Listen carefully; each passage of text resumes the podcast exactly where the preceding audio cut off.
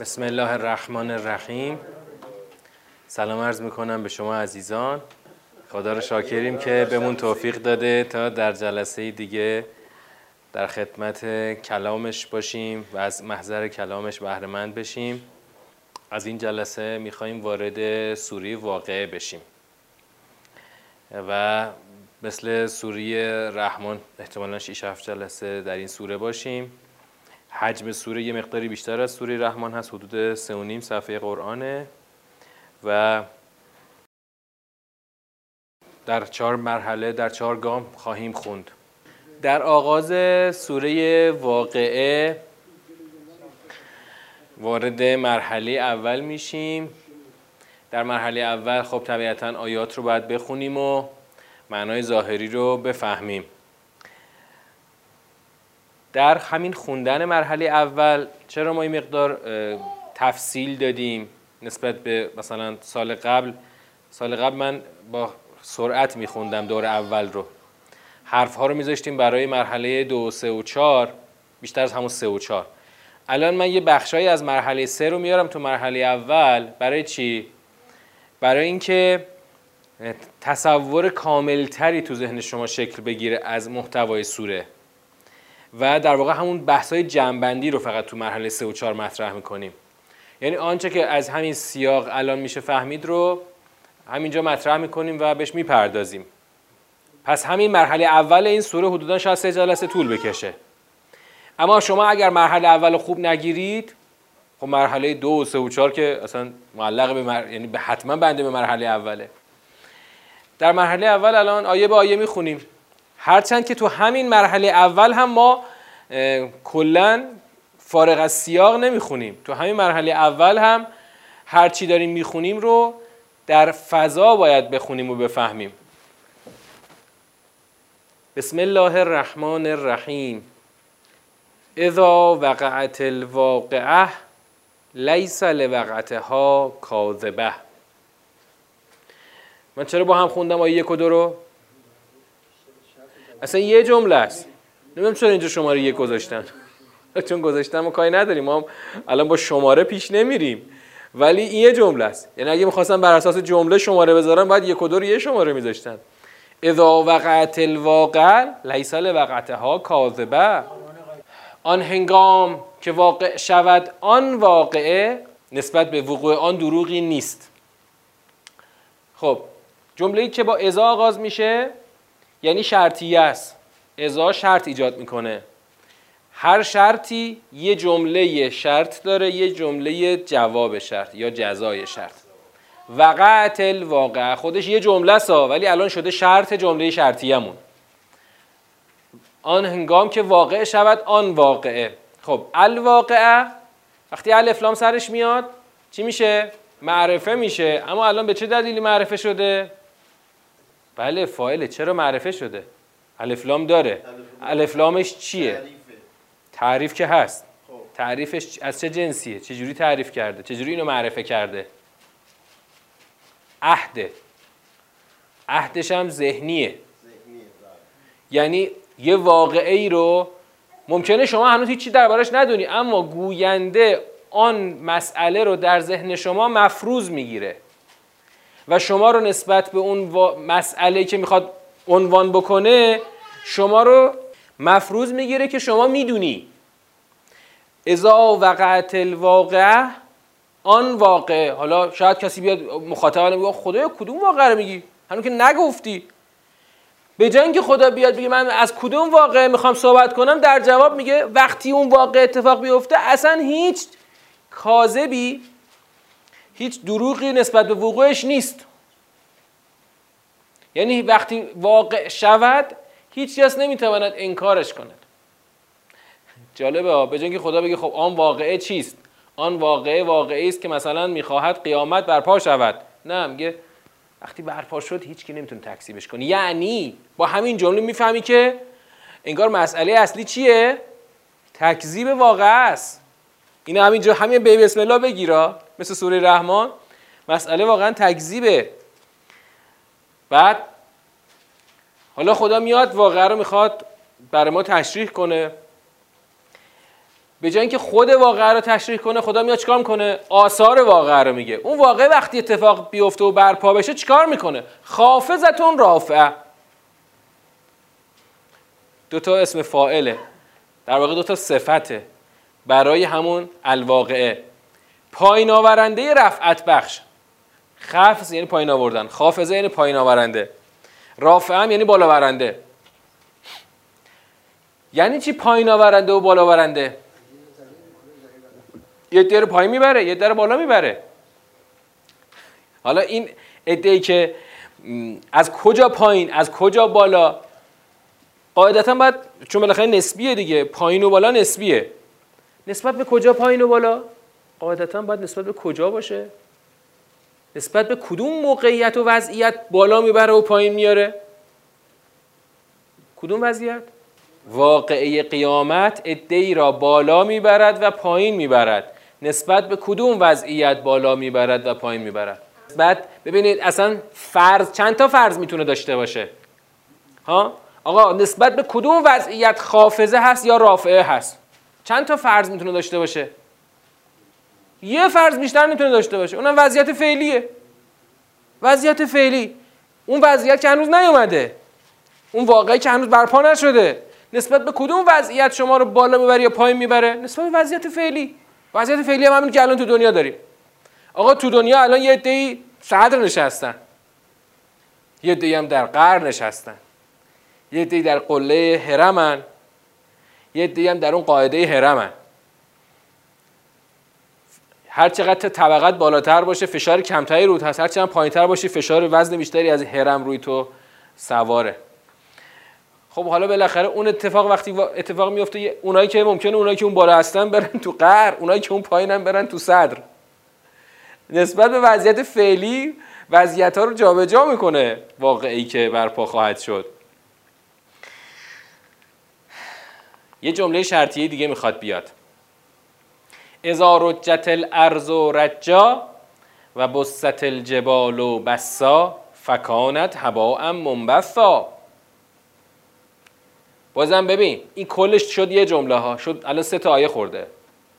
هر سه تاش رو هم یه جمله است تازه. یه ازا یه شرط یه جواب. شرط کدومه؟ رجت الارض و رجا. اون و بست الجبال و بسام عطفه به همون شرطه. یعنی هنوز به جواب نرسیدیم. فکانت هوا منبستا میشه جواب. آن هنگام که زمین لرزانده شود لرزاندنی و کوه ها خرد شود خرد شدنی پس تبدیل به غباری پراکنده می شود تبدیل به غباری پراکنده. در واقع خدا داره جلوه از برپای قیامت رو برای ما میگه. اولین جلوه لرزاندنی سخت. اون رجت رجا اون چیه؟ مفعول مطلقه؟ مفعول مطلقه؟ تأکیدی. تأکیدی. وقتی مستر به تنهایی مستر فعل آخر جمله بیاد اون مفعول مطلق تأکیدی. یعنی داره اون وجه فعل رو تأکید می‌کنه. اگر نوعش رو بگه که معمولا نوع باید دو تا کلمه باشه مثلا. مثلا خوردنی سخت مثلا خوردنی فلان. اون نوع رو بیان می‌کنه. الان فقط داره خود اون لرزاندن رو داره تاکید می‌کنه. چرا فعل مجهول اومده؟ رجت چرا مجهول اومده؟ کی قراره به لرزون زمینو؟ خدا. چرا خدا خودش رو به عنوان فاعل لرزاندن زمین حذف کرده؟ قرض. همون قرض مهم مجهول آوردنه. من این قرض رو کی خوندم؟ من خودم کی خوندم؟ اغراض مجهول آوردن فعل سوم راهنمایی بودم. سال 71 همون هفتاده که خوندم همونها. بعدا ادبیات رو خوندم ولی این قسمت رو دوباره نخوندم. تو کتاب دیگه دوباره نیومده بود. بنابراین موضوع بسیار ساده در حد معلومات سوم راهنمایی بعد اینو بدونی یکی از مهمترین اغراض مجهول آوردن فعل چیه؟ فاعل هم مشخصه هم معلومه همه چیش معلومه. فاعل الان خداست. وقتی بخواد گوینده روی خود فعل خود اون انجام فعل صرف نظر از فائل تاکید بکنه فعل مجهول میاره.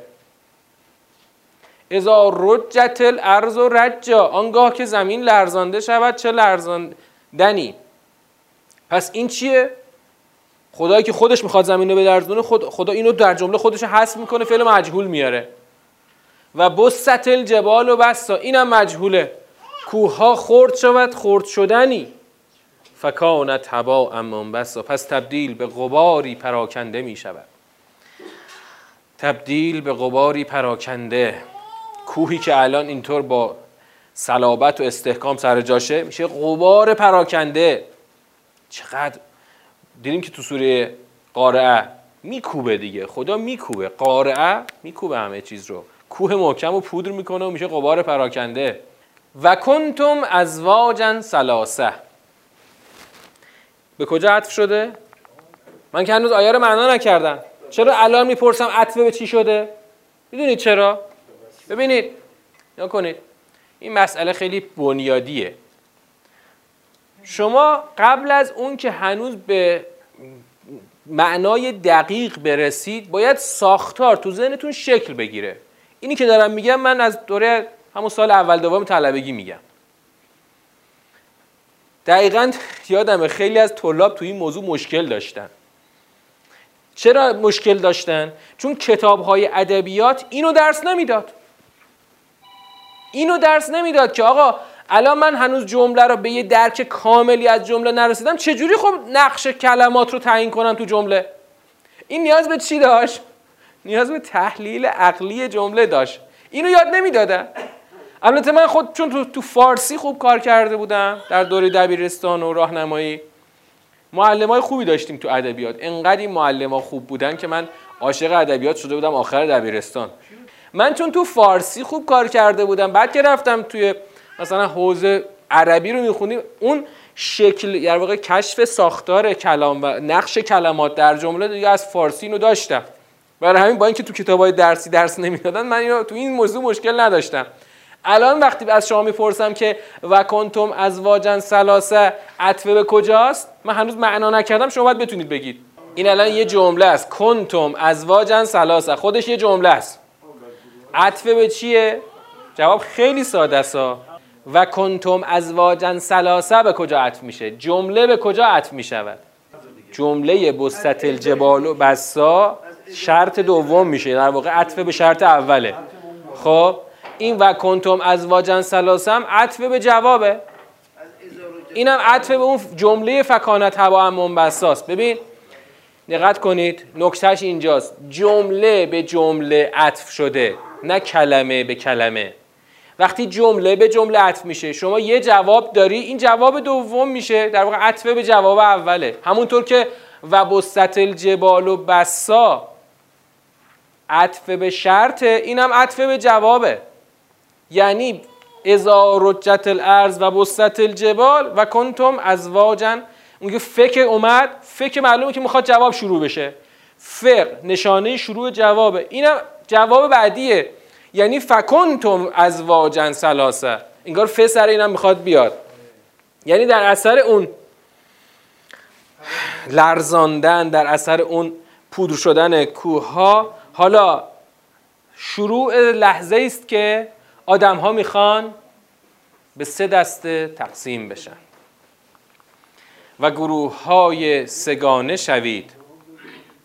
حالا پس الان که خدا خودش گفت گروه های سگانه منتظریم تا خدا سه گروه رو به ما معرفی کنه. حالا منتظریم خدا سه دسته رو برای ما معرفی کنه. اولین گروه. فاصحاب المیمنت ما اصحاب المیمنه وقتی ف میاد یعنی تشریح سه، اون سی که الان خدا گفته می‌خواد بر ما بیاد. فاصحاب المیمنه ما اصحاب المیمنه و اصحاب المشعمته ما اصحاب المشعمه نیا کن. برای معرفی دو دسته اصلی خدا دو تا سوال آورده. اصحاب المیمنه ما اصحاب المیمنه اصحاب البته عنوان رو میاره دیگه. عنوان اصحاب المیمنه اما بدون اینکه تشریح کنه و توضیح بده میگه اصحاب یوم چیست اصحاب یوم؟ اصحاب شومی چیست اصحاب شومی؟ خود این سوال چی ایجاد می‌کنه؟ یه جور هم ابهام ایجاد می‌کنه هم تعظیم هم بزرگی یعنی هم اون بزرگی مفهوم. مثلا بگم چه می‌دونی اصحاب اصحاب یه دی اصحاب یمینن. چه می‌دونی؟ یه دی اصحاب مشعمن حالا پس از این دو دسته فعلا داشته باشیم تو پرانتز. میریم فعلا دسته سوم. و سابقون از سابقون دسته سوم از سابقونه منتها بازم به جای اینکه خدا بگه این سابقون مثلا کیان چیان چطوری سابقون شدن خدا یه جمله جواب آورده. ببین مبتدا خبرش عین همه. و سابقون از سابقون چجوری معناش می‌کنی؟ یعنی خودش خودش داره معنی می‌کنه. آره یعنی اون خود عنوان حاکی از مفهومه. یعنی اینکه سومین گروه سبقت گیرندگانن که همان سبقت گیرندگانن. یعنی چرا شدن سابقون؟ چون سبقت گرفتن شدن سابقون. و اینم خودش یه بیانی یه سبک بیانی که خدا در قرآن اینو بارها آورد یعنی می‌خوایم الان سابقون رو معرفی کنیم. اول از همه اینکه سابقون چیکار کردن سابقون شدن؟ خب اونا پیشی گرفتن. پیشی گرفتن دویدن. سرعت بیشتری به خودشون دادن. تلاش کردن. بیشتر دویدن بیشتر دو به سمت اهداف عالی قدم برداشتن با شتاب بیشتر با قدرت بیشتر با شدن از سابقون. اما وصف بعدی براشون میاد اکل مقربون اونها هستند مقربان. مقرب اسم فائل یا مفعول اسم مفعوله. مقرب. مقرب یعنی چی؟ یعنی نزدیکشون کردن. مقربند. اسم مقرب نزدیک کننده است. مقرب نزدیک شده است. یعنی یکی اینا رو نزدیک کرده اینا هم نزدیک شدن. کی نزدیکشون کرده؟ خود خدا. مثل فرق مخلص و مخلصه. مخلص خودش خالص کرده خودشو. مخلص که میگیم بالاتر از مخلصه. کسی است که خدا خالصش کرده. اینا هم اولائکل مقربون. خدا اینها رو نزدیک برده و نزدیک تا مقرب شدن. فی جنات نعیم در بهشت های نعمت پایدار. اولین جایگاهی که خدا می‌خواد معرفی کنه جنات نعیم رو می‌خواد برای مقربون تعریف بکنه. نعیم بر وزن فعیل. فعیل و فعول از پایداری صفت حکایت می‌کنه. وقتی میشه جنات نعیم یعنی نعمتی است که بهشتی که نعمتش پایداره جاودانه است. خب؟ حالا از آیه 13 خدا می‌خواد در واقع تیفبندی این دسته سوم رو برای ما بگه که اینا بالاخره از کجا آمدن به اینجا رسیدن. یعنی از بین تمام این بنی بشر اینا از کجا جدا شدن؟ بیشتر از اولیا بودن بیشتر از آخریا بودن. از اینجا می‌خواد اینو بگه که سلت من الاولین و قلیل من الاخرین. این دو تا جمله باید اصلا باید توی آیه باشه نه؟ جدا شده از هم. سلت من الاولین. یعنی چی؟ جماعتی از پیشینیان و قلیل من الاخرین و اندکی از پسینیان. پیشینیان و پسینیان رو کجا معنا کردیم؟ یادتونه؟ همین سوره قبلی یا قبلیش؟ کدوم سوره بود؟ سوره قمر. سوره قمر. می‌دونید چرا یادتون میره؟ چون چون مرور نمی کنید دیگه یادتون میره. آره همین تعریف که آقای بامفکن گفتن؟ درسته. اولین کیان؟ همه یه بنی بشری که قبل از پیامبر آخرن. آخرین کیان؟ همه اونایی که بعد از پیامبر آخر سله یعنی جماعتی. بیشتر از قلیل میشه. اون وقت یعنی همه این آدمایی که تو 15 قرن اخیر اومدن میشن آخرین. حالا یک سوالی پیش میاد. خدایا چرا سلت من الاولین و قلیل من الاخرین؟ اول چراییشو بفهمیم. چرا؟ خدایا چرا مثلا گروهی از پیشینیان اما اندکی از پسینیان؟ چرا؟ ها؟ 124 هزار پیغمبر. برای چه جمعیتی؟ کل بشر قبل از پیغمبر اکرم چقدر بودن مگه؟ جوامع بشری خیلی محدود بود. همون خود مکه و مدینه رو کل جمعیتشون میری ریخت رو هم چقدر بود مگه مثلا؟ چیزی نبود. یعنی به اندازه قوم امروز ما نمی‌شد جنگ احزاب ظاهراً 10000 نفر مثلا ده هزار نفر اصلا هیچ عددی نیست. توی یه ورزشگاه کوچولو مثل هیدریان جا میشن. خب؟ یعنی نسبت جمعیتی بخوای حساب کنی برای اون همه جمعیت خدا سر 24 هزار پیغمبر فرستاده. ولی نه همش یه حکمتی توش هستا یه قسمتشو اشاره کردیم تو اون سوره‌ای که همون سوره قمر بود فکر کنم. که خب چرا خدا این همه پیغمبر فرستاده و دیگه نمی‌خواد پیغمبر بفرسته؟ البته باز اصل دلیل رو خواهیم رسید. کجا خواهیم رسید؟ اولین سوره ترم بعد سوره پیامبر. اصل دلیل این که خب خدایا خب چرا دیگه پیغمبر نمی‌خوای بفرستی؟ حالا چی می‌شد مثلا؟ حالا یه چند صد هزار نفرم میفرستادی همینطور. این همه جمع بشر که هرچی می‌بینیم که در جهل مطلق در جهل مرکب داره به سر می‌بره. خدا قول داده دیگه این پیغمبر نمی‌خوام بفرستم. خب چرا؟ چرا؟ فعلا یه دلیل کوتاه بگیم. برای اینکه رشد دادن بشر تا رسیدن به نقطه‌ای که بتونه حرف کامل رو دریافت بکنه خیلی زمان برده. برای برای این زمان طولانی این همه پیغمبر لازم بوده. رشد دادن بشر. اما وقتی بشر رسید به نقطه‌ای که حرف آخر و حرف کامل رو خدا بفرسته دیگه دیگه لازم نیست پیغمبر بفرسته. یعنی بشر به یه رتبه رسیده که کلام رو بگیره. حالا انجام و عملش مونده ها. همین فقط دریافت کنه. اما بشر قبلی حتی دریافت نمی‌تونست بکنه. موضوع اصلی اینه که دیگه حرف کامل اومده. کلام کامل خدا برای ساختن یک جامعه آرمانی از آسمان نازل شده. فقط دیگه چی لازمه؟ همت مؤمنین لازمه. همتی که هنوز به خرج ندادن ها. می‌خوام بگم که نگاه کنید اون چیزی که الان ما کم داریم فرماندهی که مثلا 313 تا باشه نیست. اون که کمه تو بدنه است. بدنه نیستش همراهی نمی‌کنه. شما 313 تا فرمانده رو بفرست جلو پشت سرش لشکر می‌خواد چجوری پرش کنی؟ زمان جنگ بسیجی جزئی که فقط یه جسه بهش می‌دادن یا کلاش که فقط برو تیر بزن. همون آدم می‌دیدی مثلا یه وارستگی داره که میشه دربارش کتاب بنویسی. خب؟ از جز تا از پایین تا بالا همه یه وارستگی داشتن که واقعا مثال زدنی بود. اما الان تو بدنه رو نداری. برای همینه که ما میگیم برای رشد دادن بدنه جامعه قرآن باید ترویج بشه تا اون بدنه شکل بگیره.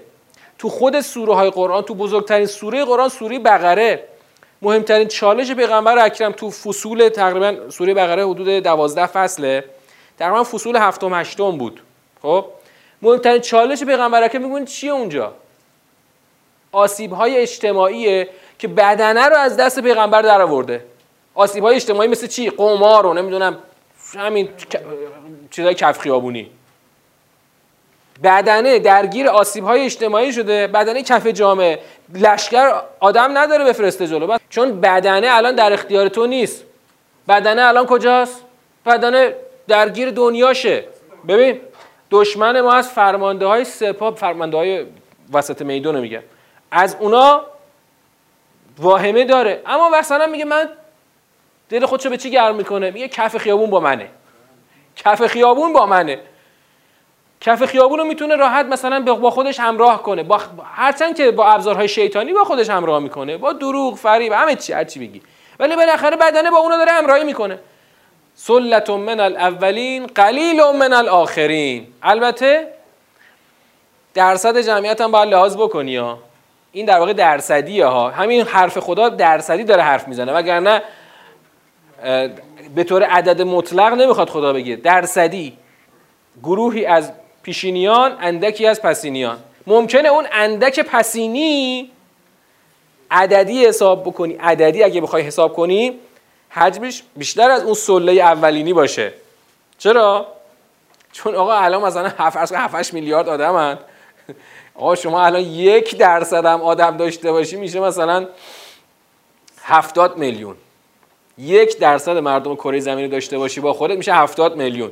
البته ما الان یک درصد که چی؟ از شاید یک هزار درصد هنوز نداریم با خودمون.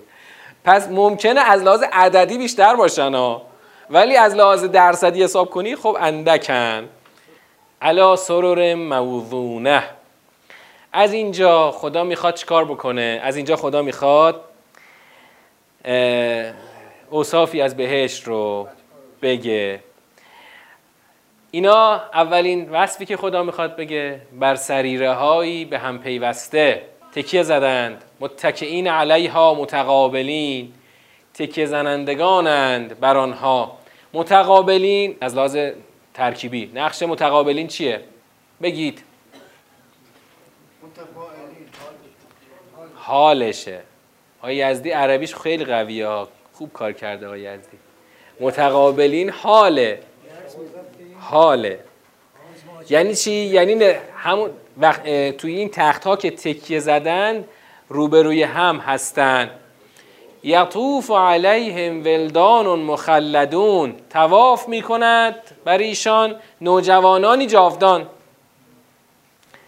این وصف که تو سوره انسان هم خدا شبیهش رو به ما گفت و یک ولدان مخلدی دور اینا تواف می‌کنن. البته تواف می‌کنن به چه غرضی؟ برای اینکه هر حاجتی داشتن بگن سریع خلاصه اجرا بشه. نه اینکه دور سرشون می‌خوان تاب بخورن تا اونا سرشون گیج بره. اما ولدان مخلد یعنی چی؟ ولدان مخلد یعنی در اون نوجوانیشون جاودانن. اینطور نیست که حالا مثلا اوایل بهش اینا نوجوانن بعد جوون میشن بعد پیر میشن بعد میمیرن. نه. همیشه جاودانه در اون حالت نوجوانی هستن و اینها تواف می‌کنن بر ایشان.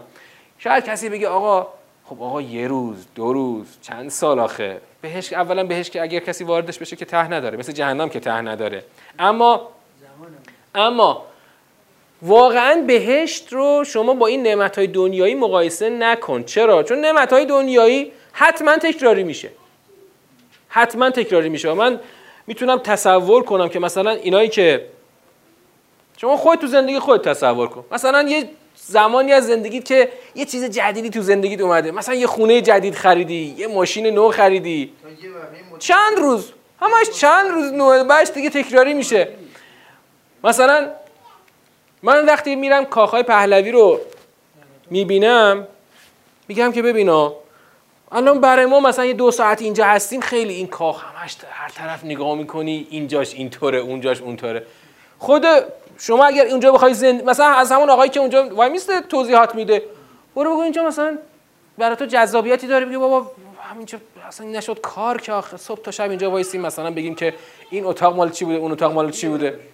یعنی اصلا دیگه ملالآور میشه. یعنی همون آدمی که تو کاخ نصف روز تو کاخ داره در واقع زندگی می‌کنه دیگه. نصف زندگیشو تو کاخ داره زندگی می‌کنه ازش بپرسی میگه ملال آور ما چیکار دیگه؟ ولی بهش رو با دنیا مقایسه نکن تو این وضعیت که آقا آخه یه روز تکیه بزنیم دو روز تکیه بزنیم چقدر تکیه بزنیم پاشیم بریم کاری انجام بدیم. آدم خسته میشه مثلا همش می‌خواد تکیه بزنه. البته این نیست که وقتی میگه متکئین علیها متقابلین این نیست که همیشه در حال تکیه زدنن دیگه. همینطور صبح تا شب تکیه زدیم روبروی هم داریم هم دیگه تماشا می‌کنیم. نه. حتما تو بهشت کارهای مختلفی هست. نه کار به معنی تکلیف تکلیفی اونجا رو دوشت نیست. آقا پاشیم بریم مثلا حق و اقامه کنیم. آقا دیگه اونجا قرار نیست حق اقامه بشه. اما کارهای مختلفی هست. همونطور که تو اوصاف نعمت ها می‌بینیم. تو اوصاف نعمت ها آقا الان چی میل داری؟ مثلا نوشیدنی. بعدش یه ساعت دیگه خوردنی میل داری. پس اینا همونطور که اوصاف نعمت ها گوناگونه اینم نیست که اگه خدا گفت متکئین علیها متقابلین تمام اوقات نشستن روبروی هم تکیه زدن. نشد. چون بهشتی که ارز ها که ارز سماوات و الارض آقا یه بهشت عریض طویل ما یه کره زمینی می‌بینیم تهش رو نمی‌تونیم بفهمیم تا یعنی اگه بخوای بری به چرخی چقدر طول می‌کشه؟ اینم تو پرانتز می‌خوام بگم آقای افتخاری. خود ائمه ما شوقشون به بهشت خدا از ما حتما بیشتره. خود ائمه ما درسته که در یک مقام عالی خدا رو عبادت کردن. نه برای نه به شوق بهشتش البته از ترس جهنمش بوده که همیشه تو ادعیه داریم می‌بینیم. اما اما انسان به ما و انسان. یعنی از آن جهت که انسان است. و یک موجود مادی است و خدا ما رو دوباره با همین وضعیت ما رو دوباره سرهم می‌کنه. با همین اعضا هوش حواس همین ما دوباره قرار سرهم بشیم. یا بریم بهش یا بریم جهنم. انسان از آن جهت که انسان مادی است لذت و نعمت رو با چی احساس می‌کنه؟ با همین حواس احساس می‌کنه. هرچند حواس انسان می‌تونه یک وجه متعالی هم داشته باشه اما این به معنای نفی نعمت های بهشت نیست همین بهشت ببین الان داره خدا داره می‌دونی الان داشت بهشت کیا رو توصیف می‌کنه الان؟ اون طبقه سوم سوم این الان بهشت همونی که تو سوره الرحمن هم دیدیم که خدا چی گفت؟ اول یه بهشت عالی تر رو توصیف کرد بعد گفت و من دونه ما جنتان. این الان همین بهشت عالی خداست که برای مقربینش کنار گذاشته. بهشت مقربین همینه. و اینو باید تو ذهن داشته باشیم خلاصه. دورشون تواف می‌کنن با چی؟ با به اکوابن و اباریق و کأس من با تنگ ها و آبریزها و کأس من معین و کاسه ای از آن چه روان است. این نکته یه چیزم داره نکته صرفی داره. اونایی که ادبیاتشون رو بخوان تقویت کنن اینجا دقت بکنن. تو این جمله تو این اکوابن و اباریق و کأس من معین نکته صرفیش کجاست؟ نکته نحوی هم صرفی هم نحوی. کلمه اباریقه چرا چرا اکوابن؟ نگفته اباریقن غیر منصرفه. اینم آقای یزدی چون ادبیاتش خوبه خوب جواب داد. غیر منصرف کلماتی هن که تنوین نمی‌گیرن. و این چون از در واقع معربه از فارسی رفته توی عربی غیر منصرفه و تنوین نمی‌گیره. بله. آره دیگه کسر به جای به جای کسر فتحه می‌گیره. در واقع نسبش جرش به فتح هست. بله. اکواب حالا اکواب یعنی چی؟ تنگ ها کوزه ها ابریق هم آبریزه. همون آبریز فارسی رفته توی عربی شده ابریق. مثل خیلی کلمات دیگه هم که تو خود قرآن هم به کار رفته مثل کلمه مثلا سجیل. سجیل. سجیل همون سنگل بود. سنگل شده سجیل. اباریق و کأس ممین و کاسه ای از آنچه روان است. پس این ولدان مخلد دور این بهشتی ها تواف می‌کنن که بهشون اینا رو بدن و نوش جان کنن. اما این چیزهایی که بهشون میدن بخورن باعث چی نمیشه؟ باعث لا یصدعون انها آره باعث سردرد نمیشه. لا یصدعون انها یصدع بازم اسم مفعوله. یعنی در اثر خوردن اون نوشیدنی ها دچار سردرد نمیشن ولا ینزفون و بی عقل نمیشون تو این دنیا مثلا طرف دیگه بخواد به کنه باید چیزی بخوره که عقلش ظاهر کنه. ولی اونجا خدا میتره کنه برای بهشتی ولی عقلشون هم ظاهر نمیشه. و فاکهتن مما یتخیرون. میوه.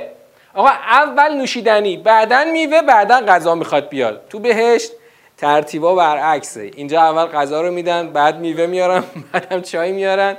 تو بهش اول نوشیدنی ها رو اون ولدان مخلط میدن. بعد میوه میوه هر چی میلتون بکشه. آقا چی میل دارین؟ ترتیب اول نوشیدنی بعد میوه بعدش بعدش خوردنی که الان می‌خواد بگی. آقا میوه ببین. شما میوه ها رو وقتی این. ببین ده 60 یادتونه همتون دیگه. آره دیگه همه ده 60 بودید تو ده 60 خیلی از این میوه‌ای که امروز هست اون زمان نبود دیگه. مثلا موز نبود اصلا. کیوی نبود. نمی‌دونم خیلی میوه‌ای که آناناس که آره هرچی وارداتی بود نبود. حتی همین میوه‌ای که تو امروز تو ایران خودمونم کاشته میشم اون نبود اون موقع.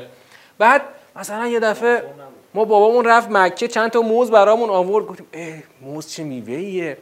بعد زیتون هم آورد مثلا زیتون نیده بودیم. حالا الان تو خود ایران انقدر زیتون کش میشه. ما اصلا زیتون نخورده بودیم. بابام گفت زیتون از لبنان آورد. رفتن یه دوری رفتن به حزب الله لبنان برای بحث های تبلیغی رفت بابام.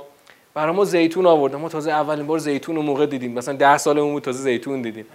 هر چی میل داری اونجا خلاصه. تازه الان خدا دیگه نمیگه میور اون یکی صورت دیدین که گفت میور تو می‌خوای. خودش چیدنی هم جلو دستته. به چین بخور. و لحم طیر مما یشتهون. حالا خوردنی ها ببین نوشیدنی میوه حالا خوردنی گوشت پرنده هر چی میلت بکشه. پرنده مثلا چه جوری باشه؟ ما که ما که جز مرغای کارخونه چیزی خاصی نخوریم. یه بار رفتیم شمال میوه چیز مرغ محلی برامون پختن. گفتیم بابا اصلا این تومن نه قرو مزش فرق می‌کنه. اینم مرغ اونم که ما می‌خوریم مرغ چقدر مزش فرق می‌کنه؟ حالا دیگه. و حورون این حوریانی درشت چشم که امثال لؤلؤ المکنون. حوریانی که چشم درشت چشم هستن باز نعمتی از نعمتهای بهشت. اینجا بلافاصله سوالی شکل می‌گیره. آقا اینجا چرا انگار فقط خدا برای مردا داره میگه؟ زنانی که وارد بهش بشن چی میشه؟ برای اونا که نباید هورون این بیاد که آقا حالا مرد باشی هورون این بیاد. زن باشی باید لابد مخالفش باید باشه دیگه. نمی‌دونم. اما یه دلیل خیلی منطقی می‌تونیم پیدا بکنیم. دلیل منطقی همون چیه؟ همون حجب حیاست که خدا در واقع بله تو سوره انسان حتی خدا از کلا از حورون این صحبت نکرد. بله بله بله. پس اما اینو می‌تونیم بفهمیم که چون بالاخره یه چیز یعنی کلا جنس مذکر خب؟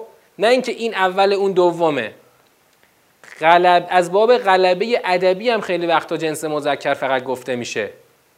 مثلا آره مثلا همون که تو سوری بلدم داشتیم. و والدن و ما ولد والد سوری بلد فقط پدر خدا می‌خواد بگه یا می‌خواد جفت والدینو بگه. و والدن و ما ولد.